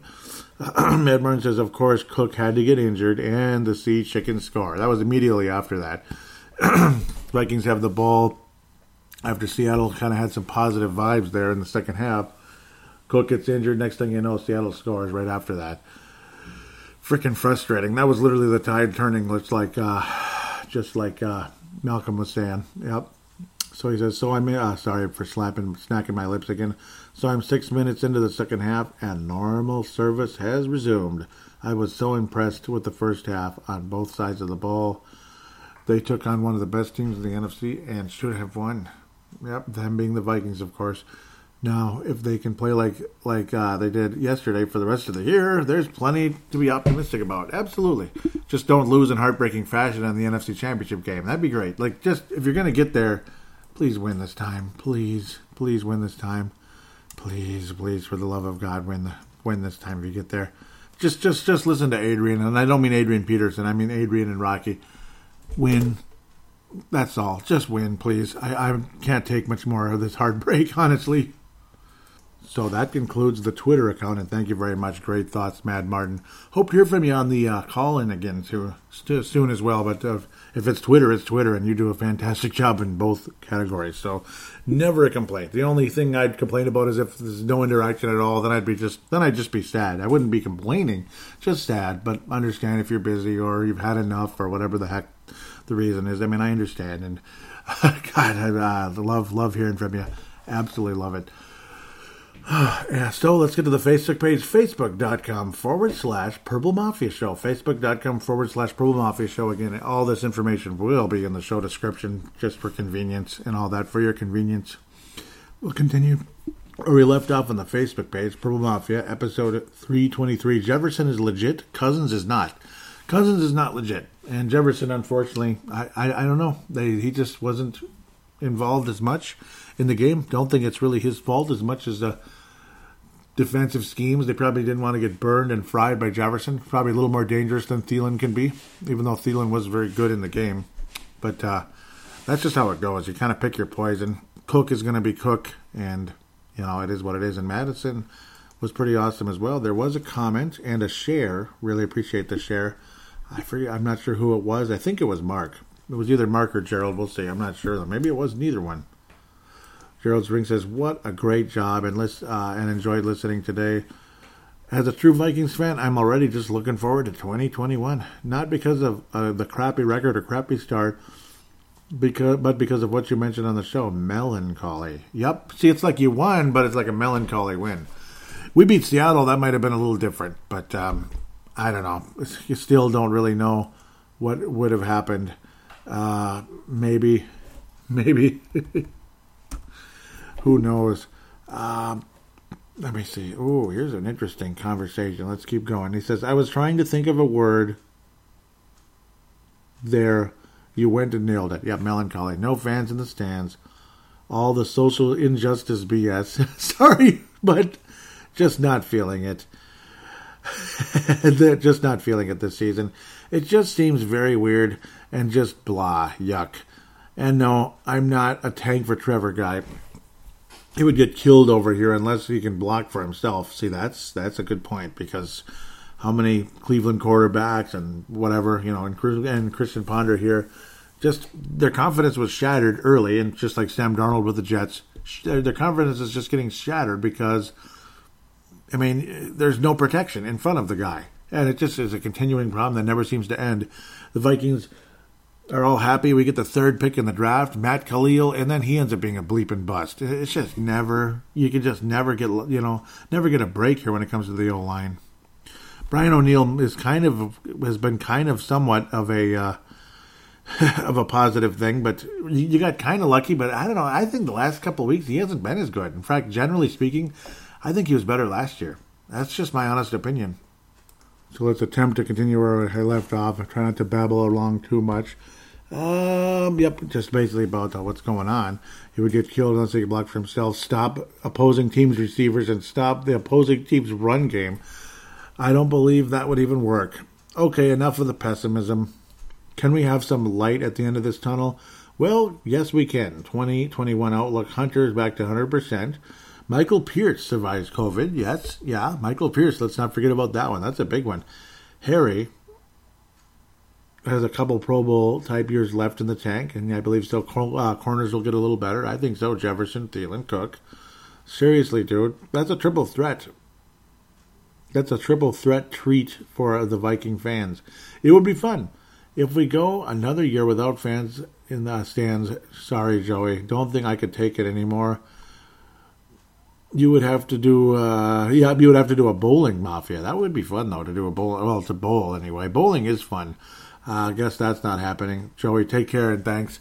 Well maybe i do uh, either either just more heavily focusing on brave the wild. That show seems to be moving up a bit per se uh, because of the you know writing about hockey and such. Or uh, what's the other thing? Um, the political show but not everybody would like it necessarily. I think gerald would Yep, uh, freedom freedom of thought. I still haven't gotten around to it. Oh yeah, but that's what happens when I'm working like nonstop. Uh, ranking the NFL's best running back tandems. Where do the Vikings, Saints and Ravens land? Well, the Vikings rank number one. Isn't that cool? Number freaking one. I'm going to click on it right now just for a moment, just to kind of throw out uh, the outline here. Is uh, ESPN.com. That's where it's coming from. Mike Clay, just to give him the uh, the site there. Uh, he's as he deserves. Nice, nice read. Absolutely nice read. Uh, Minnesota Vikings, Cook and Alexander, number one, and they certainly look like a number one running back tandem in the league. Unfortunately, it's ESPN Plus, I believe. So, but it is what it is. It's not expensive. ESPN Plus is actually quite cheap. But uh, Vikings, number one. That's pretty cool. Oh, boy, let's move back over here. The comments. Where are the comments? Mark Carlson out of Iowa. He says that is respect and rightfully so. Still not Thunder and Lightning because I think both of these backs are lacking a guaranteed two yard punch or even a one yard push when it's four and one or something. Yeah, boy, don't remind me about that one. And of course, it, that fourth and one hadn't happened yet, but uh, fourth and inches. Fourth and inches. Yeah, that fourth and inches just makes me mad. What the hell? I thought the. Okay, I'm so confused right now. This must be a replay or something. Gotta be, right? Yeah, it is. It's a replay. Boo, I hate the Saints. But yeah, the Saints won. Sorry, sorry about that, Mark. He says, it's okay. Both of these players are like lightning in their own. Glad we have them. Mattison maybe is a little bit more powerful one, but then again, Cook's pretty powerful too. Uh, uh, I would say the fastest one is definitely Cook. It's kind of like comparing two different type of hockey players. Like your top line guy, boy, he's just can skate circles around everybody. And then there's the third line guy who's super duper good. He can score, he can do this and that, but he can't skate around. But he can't skate circles around everybody. That's kind of the difference. See, see, I got hockey on the mind again, Mark. I got hockey on the mind. Dalvin Cook could be like a top line center, and uh, Alexander Mattison would be a really, really, really good uh, third line center. That type of thing. Kind of a uh, uh a gritty guy who's actually like still very skilled. Gerald Spring, Nebraska says, Yep, for as crappy as our season has been, that is fun to watch. Yep. Mattison could start for a lot of teams. I think so cool that we have a lot of uh, a lot of the NFL's top tandems when healthy. Safeties, running backs, defensive ends. Yep. Yeah. Oh man, Hunter and Ngakoue. Whew. Uh, and of course, wide receivers. Yep. And he says maybe wide receivers, but it's too early to say. But uh, Justin Jefferson looks so promising so far, and couldn't agree more with that one. That's the thing. Imagine Hunter and Ngakoue, uh, and then you add Pierce in the middle, and then again Justin Jefferson's a year better. Thielen hopefully is not too much of a year older. Uh, maybe Irv Smith is a little bit further along. This and that. You still got Cook and Mattison. Man, oh man, oh man. I mean, it's a lot of talent, a lot of talent. And of course, again, the two safeties. We'll see what happens with uh, Anthony Harris long term. We'll look in the in game thread, bits and pieces here and there. Very emotional day. Again, all comments are necessary and, and relevant in my mind. Dave Hickey was saying, all I'm going to say is Dan Bailey better not miss this kick, and that was again at the time there. Uh, he says, of course, Zimmer makes the wrong decision again and goes for it, and, allow, and allows Wilson time. Now 15 seconds left, and we're going to lose. And unfortunately, yeah, we did. we literally fumbled on the next play. Epic failure, says Gerald String. Well, yep. It was an uh, epic failure, all right. Dave Hickey says, You tear it up, Alexander Mattison. Now we're trailing. I knew it. Yep, that was all that back and forth. Yep, Dave Hickey says, See, I knew it. We were bleeped. He said the actual word. Ah, uh, yep, Gerald, what a dumb, says, what a dumb decision. Oh, fourth and ten, and they got it, says Brett McCarthy. Yep, that was that 39 yard gain to Metcalf. God, wasn't that just the most disgusting thing ever? That's what made me so frustrating. and that's why McCarthy said I hate these games. Yeah, I hate them too because it's like three downs, three downs in a row you know, there's just nothing. They get absolutely nothing, and then magically, fourth down, magically, oh, the completion of the century. What a hero! Wow, what a what a legend. Uh, get out of town with this garbage. How about it doesn't get to fourth down and you just complete the pass? That's the one thing. It's just I hate some of that. I, I hate all this miracle crap. Uh, you know, it, I love miracles and all that. It's so beautiful, but not when it's against you and it's the same BS, same old BS where it just reeks of like you know, throwing up a prayer. Obviously, it was accurate. Obviously, it's a great play, but it's still annoying as hell.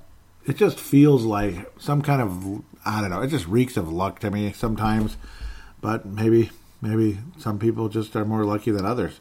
Uh, Mike, how would you say it? Dale, Dale, Mike Dale says, uh, so far so good. Completely gobsmacked. Smith and Harris playing deep to support the young corners. Uh huh. Forcing coverage sacks. Who are these guys and where were they the first four weeks? Yeah, what a great defensive game, by the way. I mean, it wasn't even close, was it?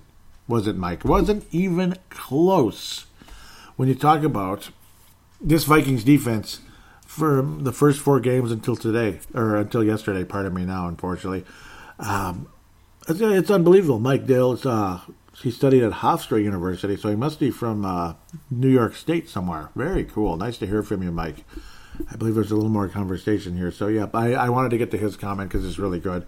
He says, offense actually running the ball, moving the chains, and controlling the clock. Yep, keeping the defense fresh and off the field. Kubiak playing it to perfection so far. Bailey, two for two, including a 50 yarder. Yep, he had a 52 yarder. That was awesome.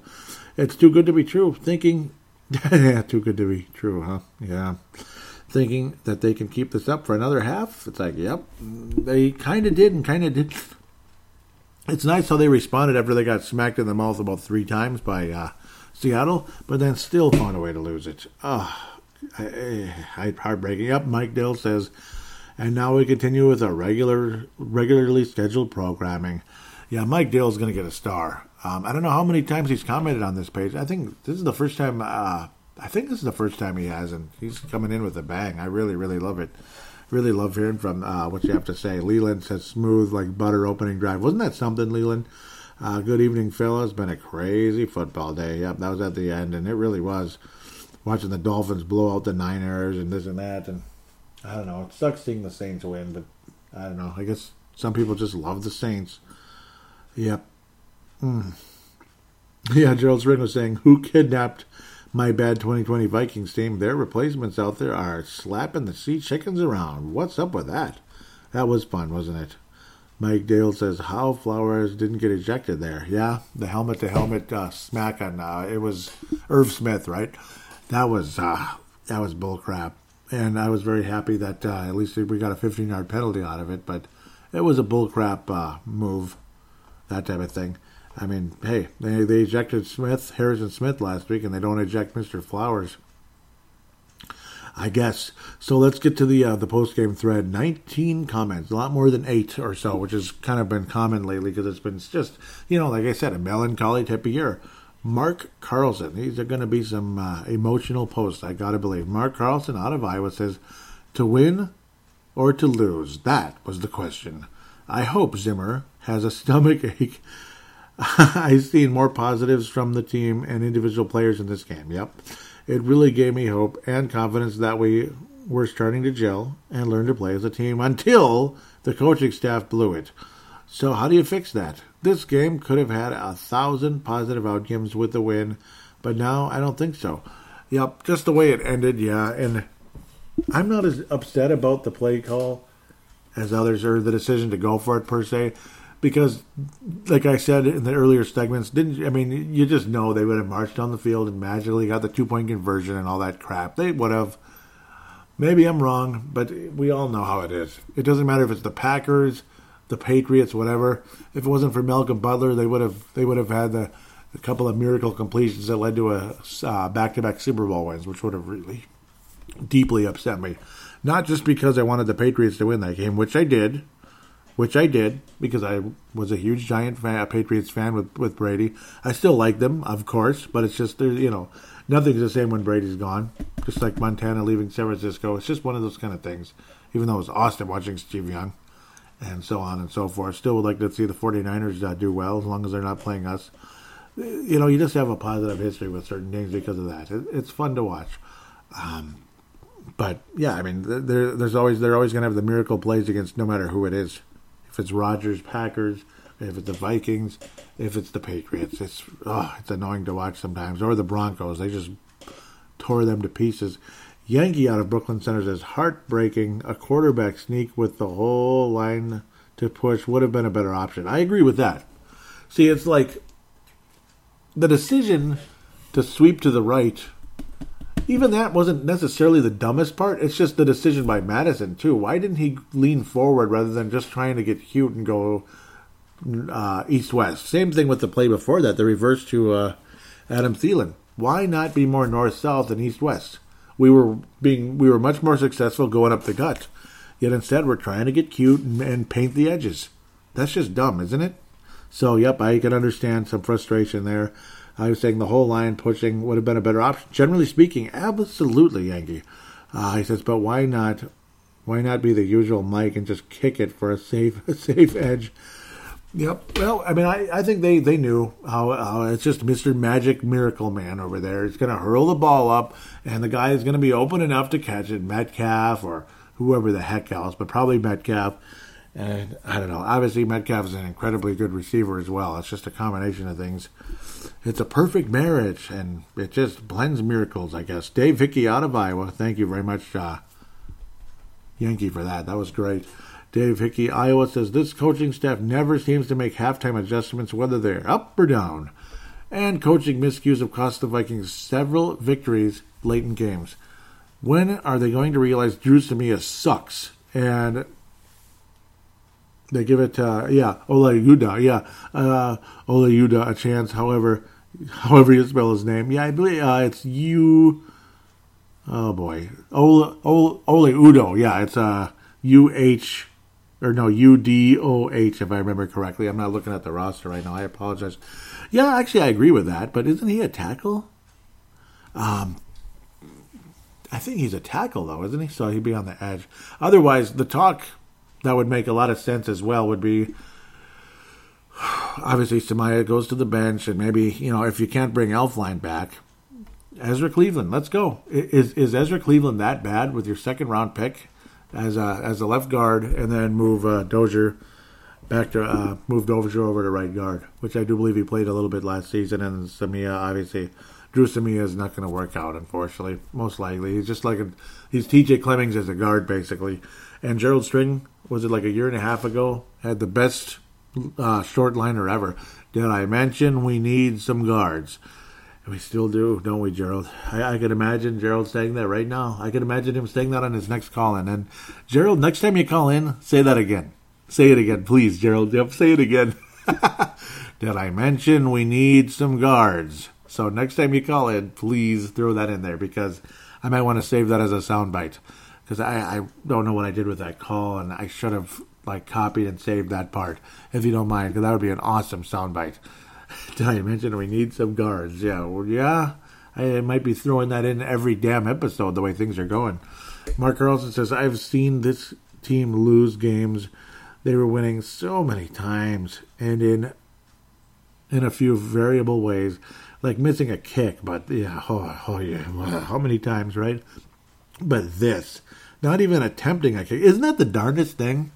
It's it's it's a new it's it's just a new one. It's a new way to lose, as uh, Michael Russo said of uh, Paul Fenton when he got fired, "Death by a thousand cuts."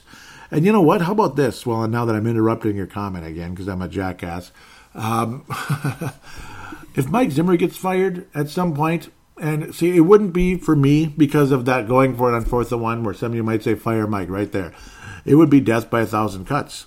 It's all it's it's a it's many things. It's the lack of adjustments, uh, clock management, throwing the challenge flag in inopportune times, uh, stubbornness, this and that. Maybe just too one dimensional this and that. It would be death by a thousand cuts if you were to fire Mike Zimmer. If I was the owner or general manager and I was had made my mind up to fire Mike Zimmer, it's death by a thousand cuts.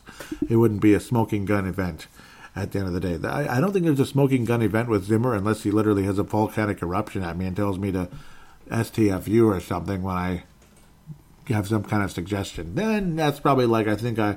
Then my response would probably be something along the lines of, "I think I have a better idea, dude," and that would mean uh, you're fired. Yeah. Mike Zimmer, you're fired. Okay, yes, I have that soundbite, but I won't put it in on this show on this particular episode. Um, this is a new way to lose. Yep, this is a new way to lose. So what next? So dissatisfied with the Zim What the heck? Yeah, people are. Okay, uh, Gerald String says, "What can you say? Players played their butts off, not just because of this game, but at what point do we wonder how long before it's time for coaching change? It seems like the same old mediocre team that Zimmer has always had. When was the last time we were truly relevant? It's been quite a while, and I seriously have seen about enough. I believe it's time." to hit the reboot and move on. I'm pretty well convinced this management and coaching staff will never bring home a championship. I don't think they will either. Honestly, I, I don't think so either. Ah, uh, yeah, he got he got a number of likes for that one. I don't think so either. And yeah, it sucks saying it, but I don't think so. Uh, Jesse Ball says, I am done with Zimmer. He took three points off the board by not taking the field goal. Typical Vikings. Sad. Trey Buckholz, with the devil, Devil's Advocate response, says, and that was the right call. Any coach would have done it. Statistically, it was way better than three points. I I agree because the Vikings' running game was working. I agree, Trey. And I'm know I'm not trying to take sides and fight with anybody. I have no desire to fight with anybody. I just love hearing from every one of you. And uh, Jesse's a great football mind, and so is Trey, quite frankly. But that's part of what we're here for. Sometimes, sometimes you have a difference of opinion two coaches on the same staff are going to have a different opinion on things at times. I I agree. I think it was just the, the execution of it was just ridiculous. It was stupid. It was just flat out stupid. The right side was a huge problem, so you go to the right side. That's the stupid part. Go down. Go forward. Just go forward. That's all you had to do. The object is to go forward. You're not Barry Sanders. Barry Sanders might get away with that kind of thing. Not uh, not Mattison. not Kirk Cousins. Just go freaking forward. Not Adam Thielen either. Thielen's not that elusive. He's fast and he's got unbelievably great hands and he's athletic and everything, but he's not elusive.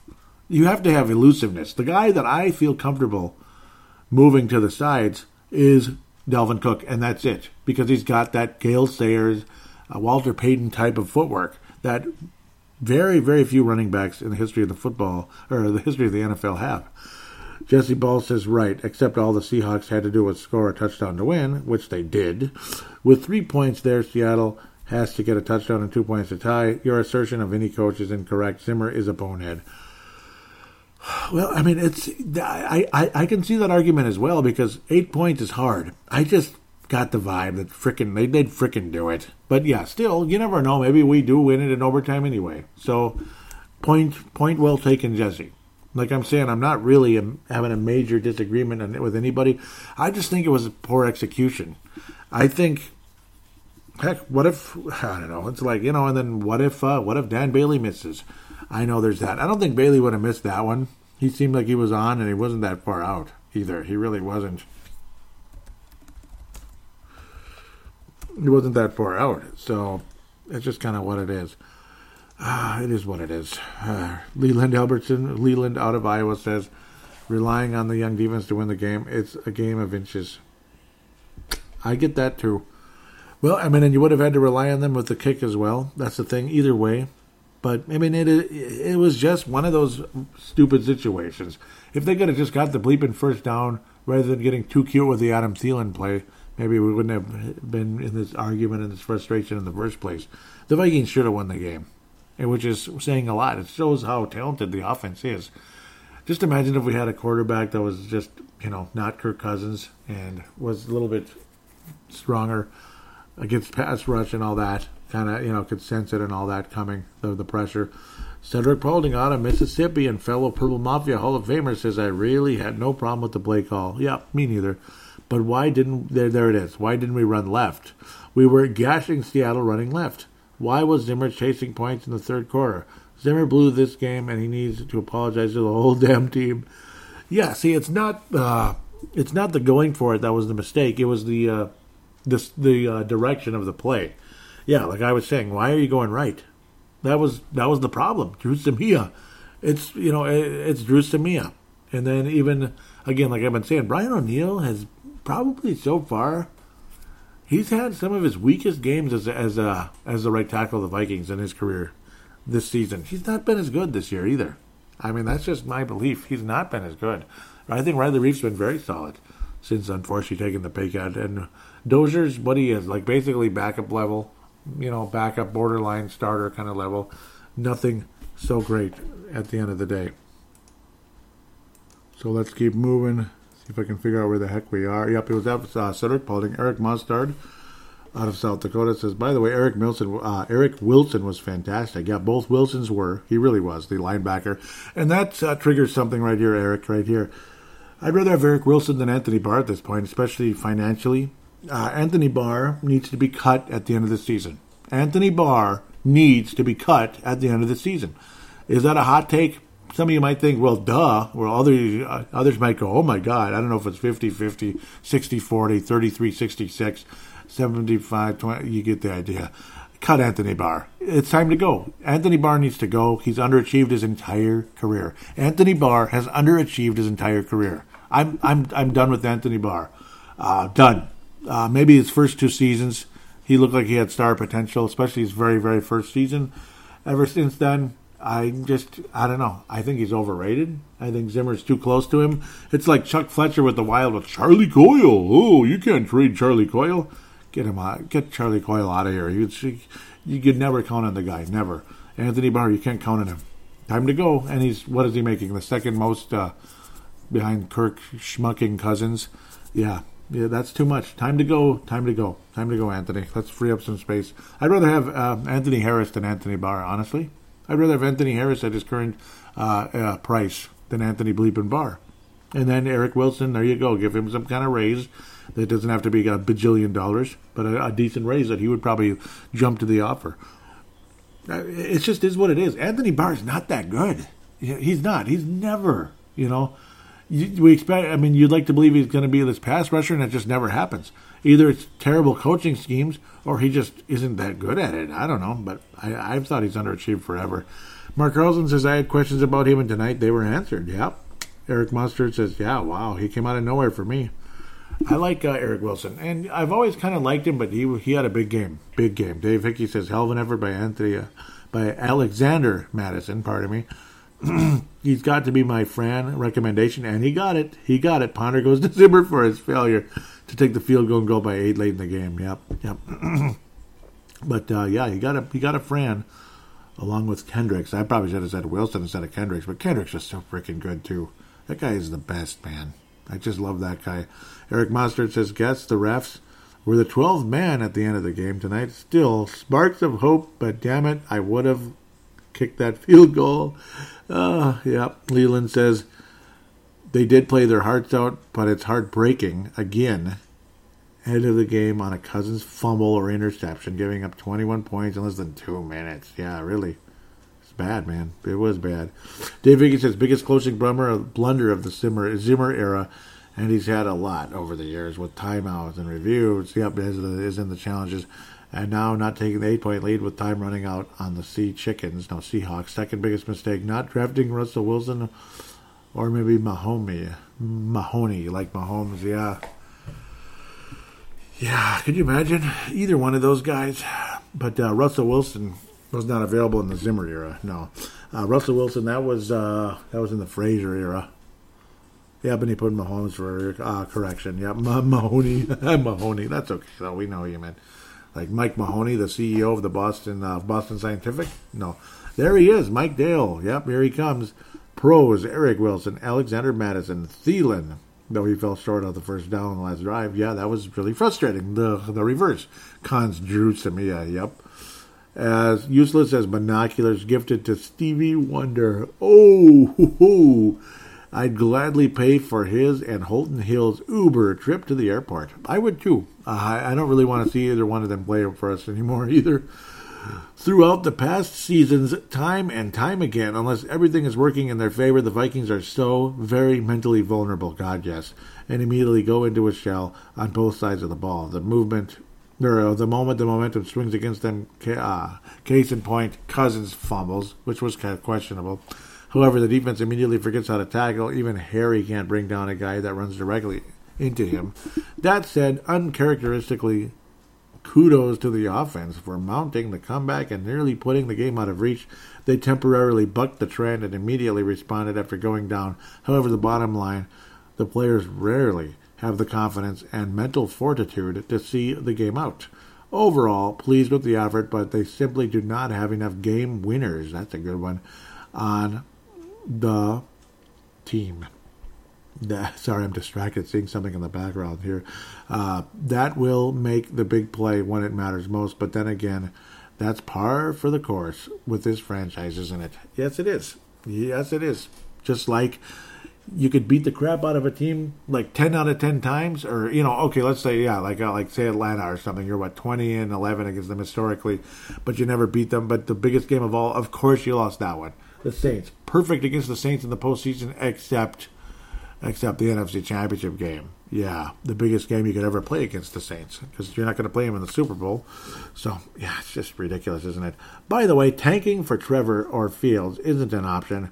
It's a foregone conclusion that we'll end the season with a losing record, no doubts. However, there are far too many teams that are much, much worse than the Vikings, like the Jets, right? And the Giants for that to happen. The secondary got torched again by a fantastic quarterback and a decent receiving core tonight. But I believe they will be become more salvageable as the season progresses. I think so too. We're bad, but not bad enough to uh, to draft our premier ranked quarterback out of this year's draft class. Sad to say, but I fear that's where we stand. That's really good. Uh, well said. Well said. Really, really, really well said. Very, very uh, heartfelt. You can tell there, Mike Dale. You are. Uh, yep. You can. Yep. I can get the vibe where we're heading there in a couple seconds. Um, that was awesome. Absolutely awesome. And it, it is what it is. I mean, we need more winners here. It just seems like it's always like this. We always choke when when it's the big moment, if it's a playoff game, this and that, or just a big moment on the road in a game that would change the whole damn season if we actually won. But of course we didn't. Mike Dale, gold star for this episode. yeah, you could just you just you could just see that coming. It was uh it was just a matter of time. Mike Dale is the gold star winner for this episode. Silver star. Whew, boy, Mm, where do we go here? Silver Star. Silver Star, Silver Star, Silver Star, Silver Star is going to go to. Oh man, where do we go? Silver Star. Good lord. Mm, mm, mm, mm. It's tough. It's so tough. Oh man. Uh Silver Star is going to go to Dave Hickey. Great, great, great, great comments back and forth. He's going to share it with Mark Carlson. Gerald String and Yankee will ring in the bronze. Gerald String and Yankee with that awesome. Only one comment from Yankee, but it was really good. Uh, really good. So, bronze star for Yankee and Gerald String, Dave Hickey, and Mark Carlson ringing the silver. The gold star is going to one man and one man only, Mike Dale. What an amazing, amazing effort. Great, great, great, great, great, great, great. And uh, thank you for the comments on Twitter, Dave Martin. Tene and uh, Malcolm McSween. Just love hearing from you so much. So thank you again, always. That should pretty much be a wrap. Hopefully the Vikings can get things going, or I don't know. I can totally feel that though that we're probably not going to get a premier draft pick. We're going to wind up six and 10, 5 and 11, 7 and nine. It just is what it is. It just is what it is. It's the way it's going to go. We're very unlikely going to fall off the face of the earth. The Atlanta Braves beat the Los Angeles Dodgers. Could you imagine the Atlanta Braves in the World Series again? But I guess we saw them in the World Series like 15 times in the 90s and 2000s. But yeah, that'd be funny. Yeah, they lost all of them except 95. They lost all of them. They were like the Buffalo Bills and Vikings. They'd have these great seasons, but now we're bring home a championship. But unlike the Bills and Vikings, they did win one in 95, so I should shut my mouth. But then again, they played the Cleveland uh, Indians in that series. So that's the team that's even more depressing when it comes to not bringing home a championship. Yeah, but even they have a championship in 1948. So uh, that's just the way that goes as well. Sometimes it's just how it goes. Sometimes that's how it goes. Um, with that said, hope you have a nice week. We'll be back sooner than later to talk about the Atlanta Falcons, this and that, and hopefully that goes well. Dan Quinn was fired. That was the other thing I didn't mention. Dan Quinn was fired. So now it's uh, Raheem. Raheem has taken over. I believe he coached the uh, Tampa Bucks for a short time as well, not too long ago. Uh, defensive minded coach, so we'll see what happens. I believe he's a secondary coach. That's restarted like Mike Zimmer, that kind of thing. So he's taking over the Falcons. It's not Dan Quinn. Dan Quinn did get fired, actually, which is kind of funny. It was only a matter of time. So that's how things are at this stage. Uh, with that said, Everyone take care. Please write a positive rating on iTunes if you could. It would be greatly appreciated. I did mention how to get on the air with your voicemails as well at the beginning of the segment. Uh, pretty simple stuff again. Just uh, send your file to paladinolive at yahoo.com, paladinolive at yahoo.com. Again, please write a positive rating on iTunes if you could. It'd be greatly appreciated. And we'll talk to you soon. Take care and God bless.